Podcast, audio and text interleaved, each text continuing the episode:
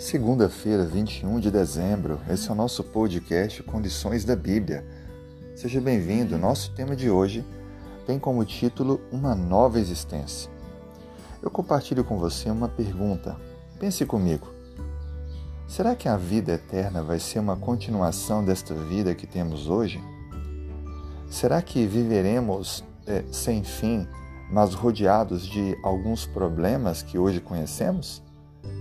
Talvez algum, alguma pessoa que você conhece possa pensar dessa forma. Mas veja o que diz Apocalipse 21, verso 4. E lhes enxugará dos olhos toda lágrima, a morte já não existirá. Já não haverá luto, nem pranto, nem dor, porque as primeiras coisas passaram. A Bíblia deixa claro que a vida eterna não será uma continuidade do momento atual mas será feita nova.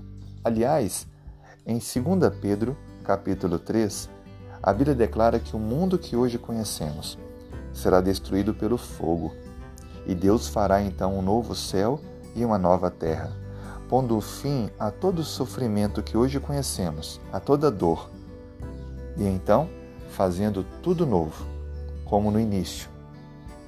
Por isso que a vida eterna é exatamente oposta à vida de hoje. É totalmente diferente. O chamado de Deus para mim e para você é construirmos com o poder dele em nossa vida um novo caráter, com atitudes e escolhas coerentes ao amor de Deus, para que possamos então nos preparar para a vida nesse novo lugar.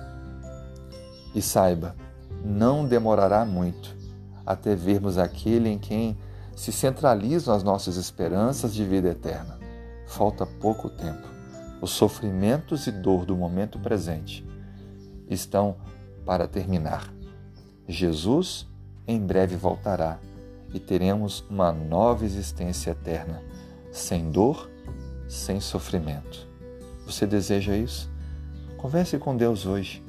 Entregue sua vida a Ele. Se prepare. Permita Ele morar em seu coração através da maravilhosa pessoa do Espírito Santo. Que Deus abençoe a sua vida e a sua família e o prepare como um cidadão eterno. Um grande abraço.